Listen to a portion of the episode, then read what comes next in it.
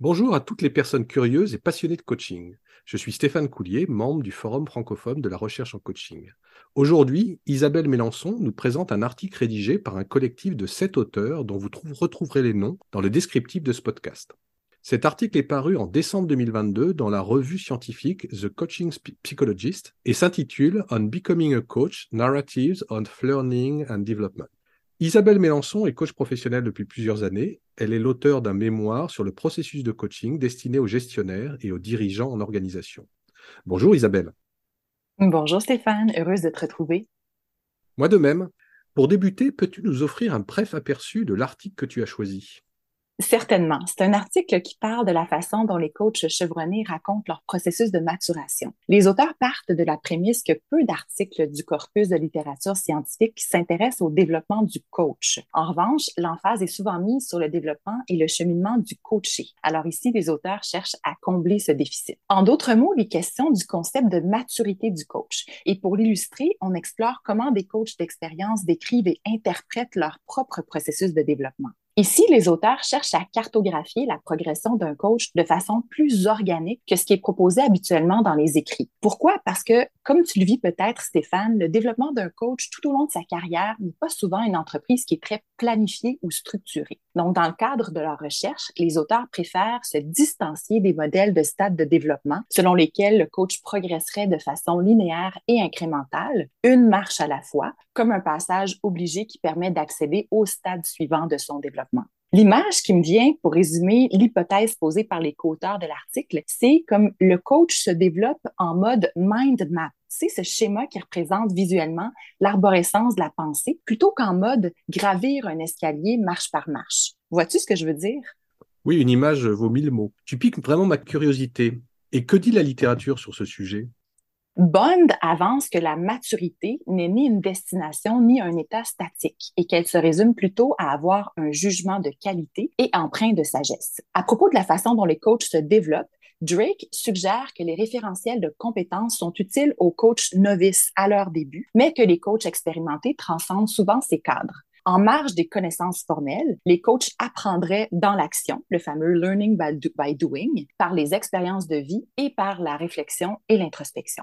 Enfin, Nicholson et Carroll rappellent que le mot développer signifie sortir quelque chose ou quelqu'un de ce qui l'enveloppe, déployer, déplier, défaire. Par extension, se développer, c'est se créer une identité en embrassant quelque chose de nouveau et en laissant aller ce qui ne nous sert pas. Intéressant. Chaque coach va donc se reconstruire en dehors des cadres des formations qu'il a pu suivre. Et qu'en est-il de la méthodologie de recherche préconisée par les auteurs? Très bonne question. La méthodologie retenue est l'analyse interprétative phénoménologique, l'acronyme IPA pour les intimes. Permets-moi de glisser quelques mots à ce sujet. L'analyse interprétative phénoménologique est une approche de recherche assez récente qu'on associe souvent au domaine de la psychologie et qui est de plus en plus utilisée dans d'autres disciplines. L'IPA est une méthode d'analyse qualitative au cas par cas on s'intéresse à des expériences vécues par des individus, d'où l'aspect phénoménologique, puis au sens et à l'interprétation que ces derniers donnent à leurs expériences, ce qu'on appelle l'herméneutique, soit l'art d'interpréter. Il faut savoir qu'ici, on est en mode idiographique, c'est-à-dire qu'on considère les individus étudiés non pas comme des idiots, Stéphane, mais on les considère de manière isolée en ne cherchant pas à tirer des conclusions universelles ou à dégager des, pardon, des généralisations statistiques. Phénoménologique, herméneutique, idiographique, Isabelle, là, tu nous bombardes de mots que l'on n'utilise pas tous les jours. En effet, trêve de mots savants, je te rassure. Ce qui compte dans l'approche par IPA, c'est la richesse et la profondeur des données recueillies et non le nombre de répondants. Quoique dans le cas présent, l'échantillon de recherche est considéré plutôt important pour une recherche de type IPA et non une bière de type IPA, Stéphane.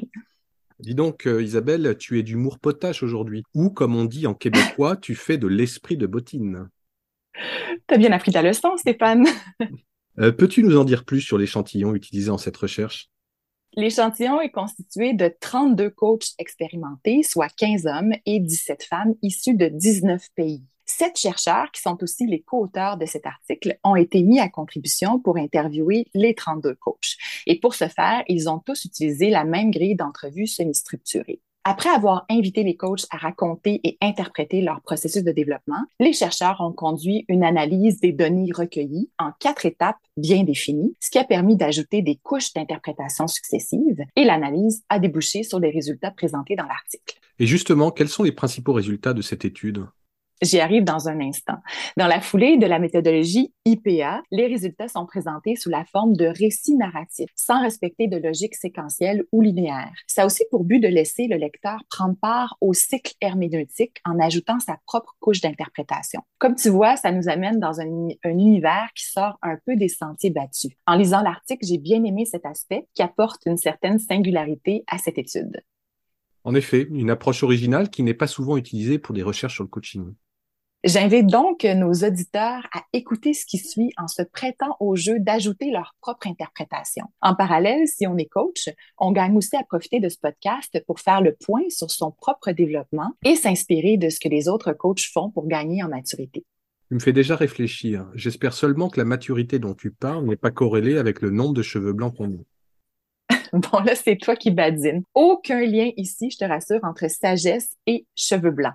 Sans plus tarder, allons-y avec les trouvailles des auteurs. À partir des récits, histoires et autres témoignages personnels livrés par les 32 coachs d'expérience sondés, les auteurs ont identifié cinq grands thèmes qui sont présentés dans l'article sans aucune hiérarchie. Premièrement, les différents véhicules de développement du coach. Deuxièmement, la conscience de soi du coach. Troisièmement, le lâcher-prise en tant que coach. Quatrièmement, une pratique éthique du coaching. Et finalement, les caractéristiques d'un coach d'exception. Puis chacun de ces cinq grands thèmes est éclaté en sous-thématiques et c'est là qu'on retrouve toute la richesse de l'interprétation.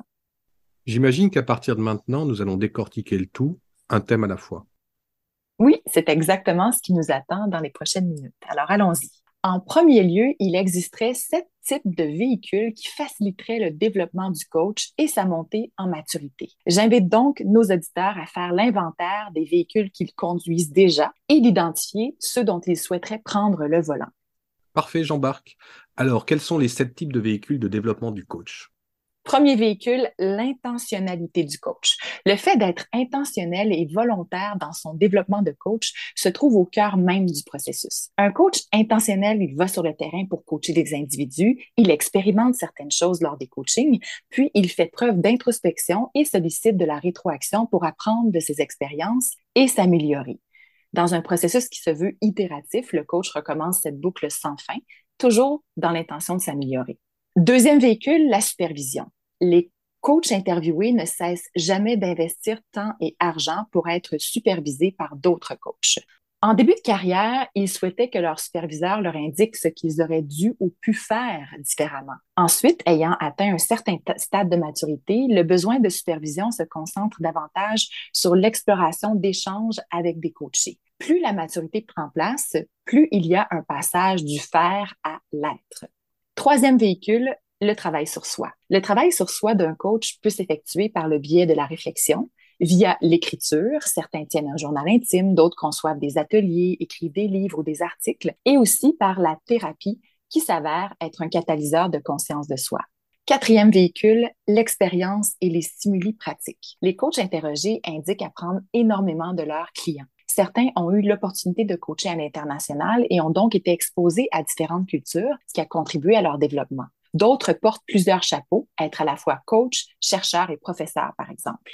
Et tous valorisent la rétroaction comme vecteur de développement.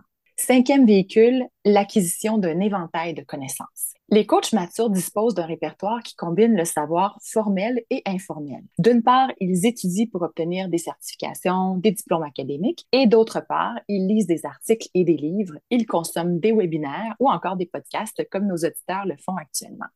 Sixième véhicule, l'enseignement pour apprendre. Les coachs disent se développer considérablement en enseignant divers contenus qu'ils doivent au préalable maîtriser et intégrer et en supervisant d'autres coachs. Septième et dernier véhicule, une communauté de coachs. Que ce soit dans un contexte formel ou informel, toute occasion de dialoguer avec des pairs permet aux coachs d'apprendre et de progresser. Donc, à propos de ce dernier point, la communauté de pratique à laquelle nous apportons tous les deux, le Forum francophone de la recherche en coaching constitue un bon véhicule de développement. Tu as tout à fait raison, Stéphane. Je dirais même que c'est une locomotive, car en tant que membre du FFRC, nos activités nous amènent à monter à bord d'autres véhicules que je viens de présenter. C'est un peu comme si on était dans un train avec plusieurs wagons. C'est une belle image. Merci. Et qu'en est-il du deuxième thème qui regroupe les histoires entourant la conscience de soi en coaching? C'est une autre section riche de l'article. Cette fois, six formes de conscience de soi ont été soulevées par les coachs et je vais les présenter brièvement. En un, on retrouve la conscience dans le moment. Un coach interviewé la compare à l'éclair qui frappe et qui crée des ouvertures chez soi et chez l'autre, les fameux aha moments. Dans ma pratique de coach, j'ai déjà vécu ces moments de révélation ou de découverte et c'est effectivement très percutant et puissant. En deux, la conscience intuitive, qui est une forme d'écoute active qui influence le processus de coaching et qui amène le coach à faire confiance à son intuition. En trois, la conscience de la réflexion et du reflet de soi. C'est une conscience qui émerge quand le coach se questionne lui-même. Par exemple, il peut se demander, dans le passé, comment je m'y prenais face à telle situation? Quelle approche je préconisais? Et aujourd'hui, qu'est-ce que je fais différemment? En quatre, la conscience des frontières, les nôtres et celles des autres également. Par exemple, un coach pourrait remarquer qu'il en prend trop sur ses épaules en coaching, qu'il veut trop, qu'il en ferait trop et qu'il gagnerait à installer des limites. Ou encore, pour ramener le concept de coaching readiness dont on discutait tous les deux au podcast numéro 12, un coach pourrait constater que son coaching n'est finalement pas prêt ou disposé à changer. En cinq, la conscience générale et systémique. C'est donc une conscience plus globale. Quelques coachs ont mentionné être alertes à certains signaux, comme l'énergie qu'ils irradient en coaching et leurs propres réactions physiologiques, qui s'avèrent être des sources d'information. Avec la maturité, ils apprennent aussi à détecter ces mêmes signaux chez leurs coachés. Et en six, la compréhension de soi, qu'on associe à l'intention du coach de s'améliorer. On accède à une meilleure compréhension de soi par la rétroaction, donc un feedback de soi à soi ou provenant des autres, par les expériences de coaching et de la vie courante, ou encore par l'exploration de ses angles morts. Prenons l'exemple d'un coach sur le point de demander quelque chose au coaché ou de lui partager quelque chose. Pour s'assurer de la pertinence de son intervention, il gagnerait à comprendre ses propres motivations, puis à se demander si ce qu'il s'apprête à dire sert vraiment le client. Merci Isabelle pour ce tour d'horizon qui décortique les différentes facettes de la conscience de soi en coaching. À présent, peux-tu élaborer par rapport au troisième grand thème qui s'articule autour du lâcher-prise? Certainement. Au dire des auteurs, le lâcher-prise serait l'expression d'une certaine maturité chez un coach. Et selon les récits recueillis, le lâcher-prise peut se manifester sous trois formes. Primo, lâcher-prise en se distanciant des modèles, des processus et des théories.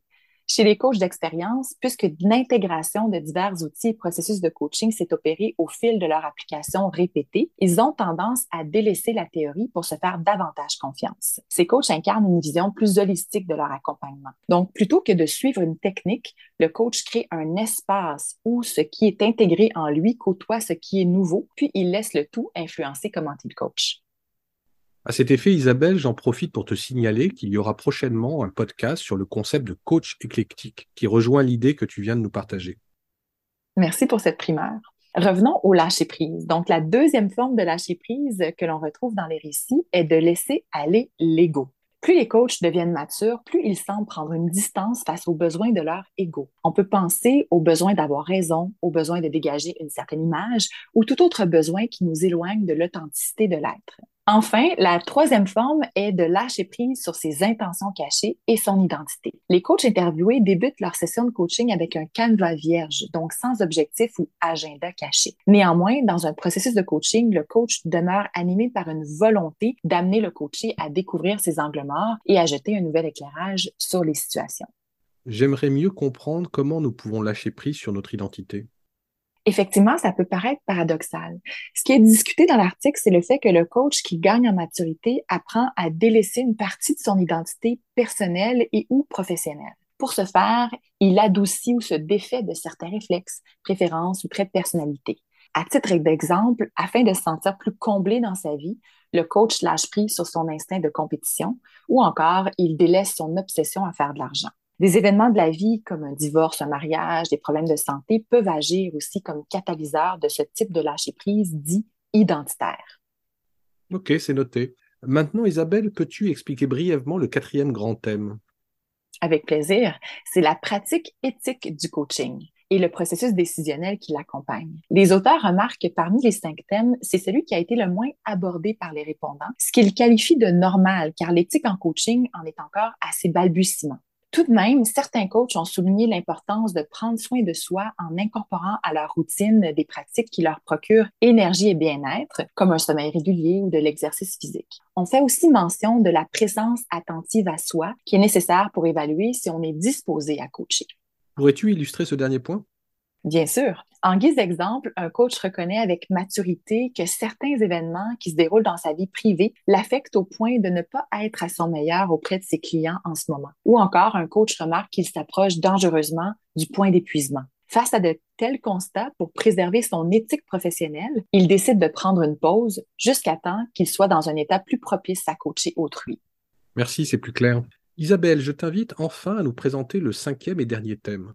Le dernier thème regroupe les quatre caractéristiques d'un coach d'exception. D'entrée de jeu, les auteurs remarquent que les coachs d'expérience se consacrent en priorité à la co-création d'un espace sécuritaire et de confiance avec leur coaché. Pour créer cet espace, un répondant a confié qu'il se permet d'être de plus en plus vulnérable face à ses clients. Les coachs ont aussi indiqué que le recours au silence est une façon de favoriser l'émergence d'un espace sécuritaire, car ça permet au coaché d'être lui-même et au coach d'être présent à ce qui jaillit sans interférence. Petit aparté, Stéphane, j'aime bien cette citation de Jean-Paul Sartre à propos du silence. Chaque parole a une conséquence, chaque silence aussi. Je la prends en note, merci. Et pour revenir aux quatre caractéristiques associées à un coach d'exception et qui se singularisent donc par sa maturité, quelles sont-elles? En premier lieu, la présence et la connectivité. Pour imager ces notions, on fait allusion au concept du flow, qui est un état qui permet au coach d'être à la fois très focalisé et alerte, tout en étant relax et empathique envers le coaché. Certains mentionnent aussi l'importance de s'amuser et d'avoir du plaisir en coaching, notamment en se connectant à son enfant intérieur. En second lieu, mettre l'emphase sur la relation avec le coaché. On illustre cette relation par le fait de danser avec son client les yeux fermés, de sorte à voir des éléments qu'on n'aurait peut-être pas captés les yeux ouverts. Durant une telle danse, le coach s'éloigne des jugements préconçus et du mode résolution de problèmes pour demeurer dans l'ouverture, la confiance, la compassion et le ressenti de ce qui est. En troisième lieu, l'authenticité. Les coachs sondés ont dit être devenus plus authentiques au fil de leur pratique. Ils embrassent autant leurs forces que leurs vulnérabilités et leurs limites. Ils reconnaissent aussi que les défis, les peurs, les erreurs, les expériences douloureuses ou inconfortables de la vie les ont forgés et leur ont permis d'évoluer. Ils ont pris soin d'identifier ces événements critiques qui les ont forcés à cheminer et se transformer, puis qui les ont fait gagner en confiance et leur ont permis par la suite d'accéder à un autre niveau de coaching. Ce qui m'amène à la quatrième et dernière caractéristique. Devenir coach, c'est aussi ne jamais arriver à destination. C'est avec humilité que les coachs chevronnés demeurent ouverts aux nouvelles expériences et ne cessent jamais d'apprendre, d'être curieux, de s'améliorer. J'aime bien l'extrait suivant basé sur les propos d'un coach interviewé. La différence entre un bon coach et un excellent coach, c'est le travail sur soi en continu et la prise de conscience que ce faisant, on sera simplement meilleur qu'hier, mais qu'on ne sera jamais réellement arrivé. Merci pour ce tour d'horizon, euh, Isabelle. Je retiens que pour gagner en maturité, un coach doit travailler sur plusieurs fronts et ce, sans relâche emprunter divers véhicules de développement, travailler sa présence et sa conscience, lâcher prise à différents égards, porter attention à son éthique de coaching et j'en passe. Aurais-tu autre chose à ajouter, Isabelle? Oui, simplement le fait que je suis reconnaissante d'avoir eu l'opportunité de présenter ce podcast, car en plus de vulgariser et traduire l'esprit de l'article On Becoming a Coach, j'ai pris part à l'approche herméneutique retenue par les chercheurs, car j'ai dû interpréter des extraits d'entrevues insérés dans l'article et établir des liens. Bref, une expérience bien formatrice et enrichissante pour moi. Et pour terminer, comment penses-tu que cet article puisse être utile aux coachs en tant que coach, on aspire à grandir en connaissance, en sagesse et en maturité. Donc, je trouve que c'est un article à la fois stimulant et rassurant. D'une part, on brosse un portrait de ce qu'on peut faire concrètement pour croître et s'améliorer de façon non linéaire et on nous inspire des bonnes pratiques de coach. Et d'autre part, on nous rappelle l'importance d'être présent à l'autre, de faire confiance à notre ressenti et surtout de toujours demeurer humble face au processus de coaching et aussi face à notre développement personnel et professionnel d'une certaine manière, le faire et l'être de tout à l'heure qui avancent main dans la main. Effectivement, c'est un très beau clin d'œil. Je te remercie Isabelle pour ce résumé captivant. J'ai également apprécié que tu profites de l'occasion pour faire réfléchir nos auditeurs et les mettre en action. Au plaisir de te retrouver prochainement. Pour les auditeurs qui voudraient consulter l'article présenté aujourd'hui, vous trouverez la référence complète dans la description du podcast. Je vous dis à bientôt pour un prochain Recoach.